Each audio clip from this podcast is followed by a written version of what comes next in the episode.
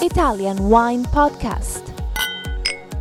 Chin Chin with Italian Wine People. Hello, this is the Italian Wine Podcast. My name is Monty Walden. Today's guest is Francesca Paladin. Hello. Hi, of the Casa Paladin Winery in Annone, Veneto, which is in the Veneto region of northeast Italy. Family winery or family wineries. Yeah. Let's let's start at the beginning. When was the when was Paladin founded? Or Paladin and Paladin founded, or Casa Paladin? What's the Yeah. correct title? Casa Paladin, Uh, it's the umbrella of uh, all uh, the wineries, and we have uh, four different wineries. The first one was uh, Paladin, founded in uh, 1962 by my grandfather Valentino Paladin, and then uh, we have uh, Bosco del Merlo winery, founded in the 80s, also in uh, Veneto and uh, a bit in the Friuli region, Mm-hmm. and then we have uh, Castelvecchi, Premiata Fattoria di Castelvecchi, which uh, was founded uh, in uh, 2004, and we acquired it uh, in uh, 2004. But uh, it's uh, a really historic winery from uh, 1043, so it's uh, it it has a really long history In which region? in Tuscany. Okay. Yeah, Which particular region? in uh, Chianti Classico region, Okay, and Chianti that, Classico area. okay, and the next one. And the next one it's uh, Castello Bonomi in Lombardy in uh, Franciacorta region. Okay, is that it? That's the whole. That's uh, the whole. Oh. Okay, Yeah. so how do you organise yourselves running all these different wineries and branding everything and how do you we, do it? We run uh, the main thing in uh, in Veneto. We have the main offices uh, for the commercial part, uh, and then uh, we produce, uh, and we have uh, also other people in uh, the different regions uh, for the direct sale. Okay, so the ri- original Paladin Winery, what are the main wines that you produce there? Well, in uh, Paladin Winery, we produce uh, prosecco and also the typical wines of uh, the territory, so Refosco, Raboso, and then uh, international varieties like uh, Sauvignon Blanc uh, that adapt really well to that kind of uh, territory. Okay, so what about the local grape varieties that you're working with? Are they is it useful having the local grape varieties as well as the international ones? Are you seeing any trends away from say Sauvignon? Any trends people are just getting going crazy for Refosco and Rebozo?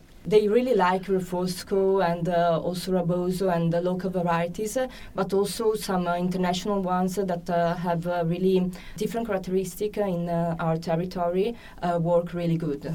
Yeah, we do also Syrah with a, with a double maturation on, on the grape uh, and uh, on the vine, and um, uh, also our Sauvignon Blanc. It's uh, really really appreciated and uh, it's uh, really uh, particular. Right. So what tell me about the Syrah, the double ferment. You're talking about uh, not not like uh, dried grapes. We dry the grape uh, directly on the plant. Right, so how do you do that? You get a, Uh, do you get a hairdryer out and stand next to each bunch? No, we just uh, cut uh, the bunch. Right, so you cut it to deprive it a bit of Yeah. water and let it concentrate on and the. so all the flavors concentrate uh, and get uh, uh, more taste, uh, more aromas. What is the wine called from this Syrah with the dried grapes? It's just Syrah. I- It's uh, from the Paladin line when uh, we um, want uh, to evaluate uh, really the variety of the wine. So every uh, wine doesn't have uh, a proper name, uh, but it's just uh, the name of the variety. Is it a sweet wine, the Syrah? No, no, it's not the sweet. The sweet one, it's uh, the Soandre. Okay, so you're making a dry Syrah from dried grapes, partially dried yeah, grapes. aren't partially they? dried grapes. So how much alcohol because does it have? usually it uh, it's a grape that grows uh, on uh, with uh, higher temperatures, and so here in Veneto we do in this way. So this is a particularly hot area of the Veneto where you are. Not hot, but with uh, this method uh, you collect uh, all the aromas. Okay, now what about sparkling wines from Paladin? We do prosecco, and uh, we we have both uh, prosecco vineyards, and we have a collaboration with uh, other wineries uh, in uh, the Conegliano Valdobbiadene area. But we bottle all the prosecco, so it's uh, prosecco DOC. Right. Yeah. Do you see the Prosecco boom coming to an end, or are people still going crazy for Prosecco? Are you confident that that I market think uh, will they are last? still getting crazy for Prosecco, but also from uh, this uh, macro trend, there are a lot of uh, different trends. So people are starting to appreciate uh, also other kinds of sparkling wine, From the Glera grape or from. also from uh, different kind of grapes. Like uh, they get to know Prosecco, and then maybe they want to look uh, for other or maybe more important sparkling wines, uh, as could be Franciacorta. Did you That make a maybe- Did you make a Franciacorta? Yeah, we make. Uh, Go on then. yeah, I we knew you were going to made get Franciacorta there. In, uh, in Castello Bonomi, and uh, we have also been awarded as uh, the best uh, winery in Lombardy from uh, the sommelier, Italian Sommelier Association in 2017. Right. So, which winery is the is the Franciacorta made at? Castelbuonomi. So Yeah. that and those are your own vineyards, are they? Yeah, Okay. yeah, we have uh, 24 hectares. So, what's the main Castel blend there? Is it Buonomi. Chardonnay and Chardonnay Pinot? and Pinot Noir. Yeah, And it's made like a champagne. traditional yeah, method. Yeah, yeah, with the with the classic method. So, yeah. what's the difference in the market for a classic method champagne style Italian wine and prosecco? Is it completely separate markets? Uh, well, Franciacorta is not uh, already so known uh, in the international markets, but it's uh, really, really well known and it's really growing in Italy and also in uh, some other markets like nearer, like uh, Switzerland or Germany. And also, it's really, really appreciated in uh, Japan. Right. Maybe because we have they have a culture really similar to ours uh, in uh, drinking, eating, and these kind of things. So they're uh, more educated to this kind of product. What about climate change in uh, Franciacorta and also where you are in the Veneto? In uh, Franciacorta this year, we started uh, harvesting in the earlier da- days of August. And also in Veneto region, uh, we started uh, 10 days before the, the year before. So that's 2017 we're talking. Yeah. It's a very hot year. Yeah, Now, what about um, Castelvecchi? the Yeah, in winery there? Castelvecchi- Where's that? it's uh, in uh, Chianti Classico, in uh, Radden Chianti. So that's quite a high area, isn't it? Yeah, uh, in fact, all our vineyards are between 500 and 600 meters high. And the soil? and the soil uh, it's made of uh, galestro so it's uh, really mineral and uh, quite dry also this year it was uh, really dry so we have uh, it was really costly to to water a lot uh, and uh, we also had to do multiple uh, vineyard multiple uh, harvests uh, to get uh, all the grapes at the best uh, level Yeah. Okay. So, whilst other Chianti Classico produces this, why is Chianti Classico so undervalued by the market? Maybe because uh, people have to be more educated between distinction of Chianti and uh, Chianti Classico, and uh, many people know Chianti but doesn't know Chianti Classico, and so uh, you really have uh, to do a lot of work on, on this. So they're confused. They don't know the diff- that there is a difference between the two. Would it not make sense just to call everything Chianti? And the, the good wines would, like Bordeaux, the good Bordeaux sell for a lot of money, and the the not quite so good Bordeaux sell for less money. That make things easier. It's uh, I'm a big fan of Chianti, by the way. I'm just, I Yeah, just yeah. you know. Then you have like Gran Selezione. Like I- there, I, I think there are 19 types of Chianti that you can Yeah, buy. yeah. It's just it's crazy. Yeah, there are really a lot of type of Chiantis, and uh, maybe because the Chianti Classico has also stricter rules uh, for the production and everything, and uh, it has also particular characteristic of uh, acidity and of uh, uh, strength of the product, because the vineyards in Chias- Classico tend to be a little bit higher up than they are in the Yeah, in the Chianti, region, especially basically. in uh, Radden Chianti zone. Yeah. Okay. Yeah. And what about Il Borgo di Vescine? Where's that? Il Borgo di Vescine. The Borgo di Vescine is also in uh, Radden Chianti.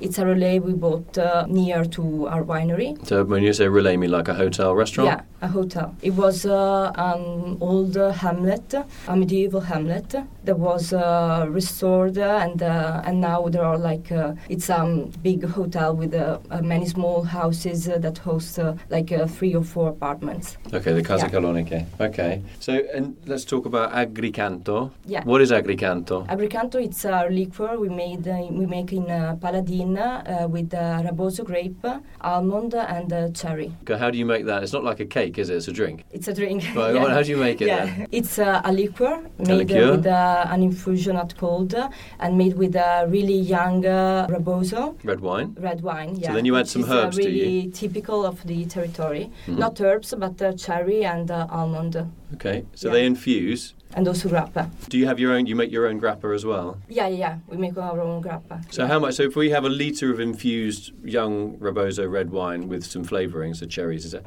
How much spirit do you put in in milliliters? For every liter of uh, the red wine, how many Um, milliliters of spirit do you put in? So yeah, the wine would be 50% uh, of uh, of the whole, and uh, we have grappa for uh, three five percent. The almonds, you don't just put whole, you crush them. No, no, or- no. It's uh, a juice. Yeah. Ah, really? Yeah, a sort of juice, uh, also for, for the cherry. Okay. Yeah, So and do you make that in a barrel or big vats or, or steel tanks? How do you do it? in steel tanks. Yeah. Okay. And then does it age in barrel? Uh, no, it doesn't age in barrel. So Yeah. between getting the Rebozo base wine and putting the bottle on the market, how what's the period of time between the two?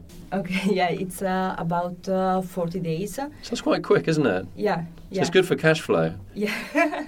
and then uh, it does other uh, another period of aging in bottle. Yeah. Right. And what do you drink that with? What's a good dish to drink it with? Is it like a Uh, normal well- food or is it just You, or you can just uh, drink it like uh, on ice. aperitivo? Yeah, or uh, also we, we do a cocktail with uh, Raboso, so you put uh, Agricanto and then uh, just Mo- uh, the more red wine. More Rebozo. yeah, in. more Raboso. Poor old Rebozo is just getting dumped and everything. It's- hasn't got any friends.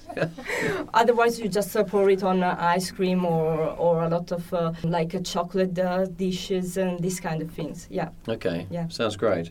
So you have everything. You have uh, classic red Chianti Classico. You have uh, traditional method sparkling wine Franciacorta, and you have a simpler Charmat method sparkling wine in Prosecco. Is that right? Yeah. So you've got all the bases covered. yeah. Okay, and you also make a, a liqueur. You also make a liqueur called uh, I was going to call it Agrigento, which is a uh, which is a No. province in Sicily, but it's Yeah, Agricanto. Agricanto, So yeah. Agri- Agricanto means uh, like singing singing farm or singing Yeah, field. yeah, is that yeah, was that yeah, why you that's cho- the point, who's, yeah. who who who chose that name Agricanto? uh, I think my grandfather did. Yeah. yeah, so he'd, yeah. he'd had several glasses of Agricanto when he Yeah. he dreamed up the name, right? Yeah.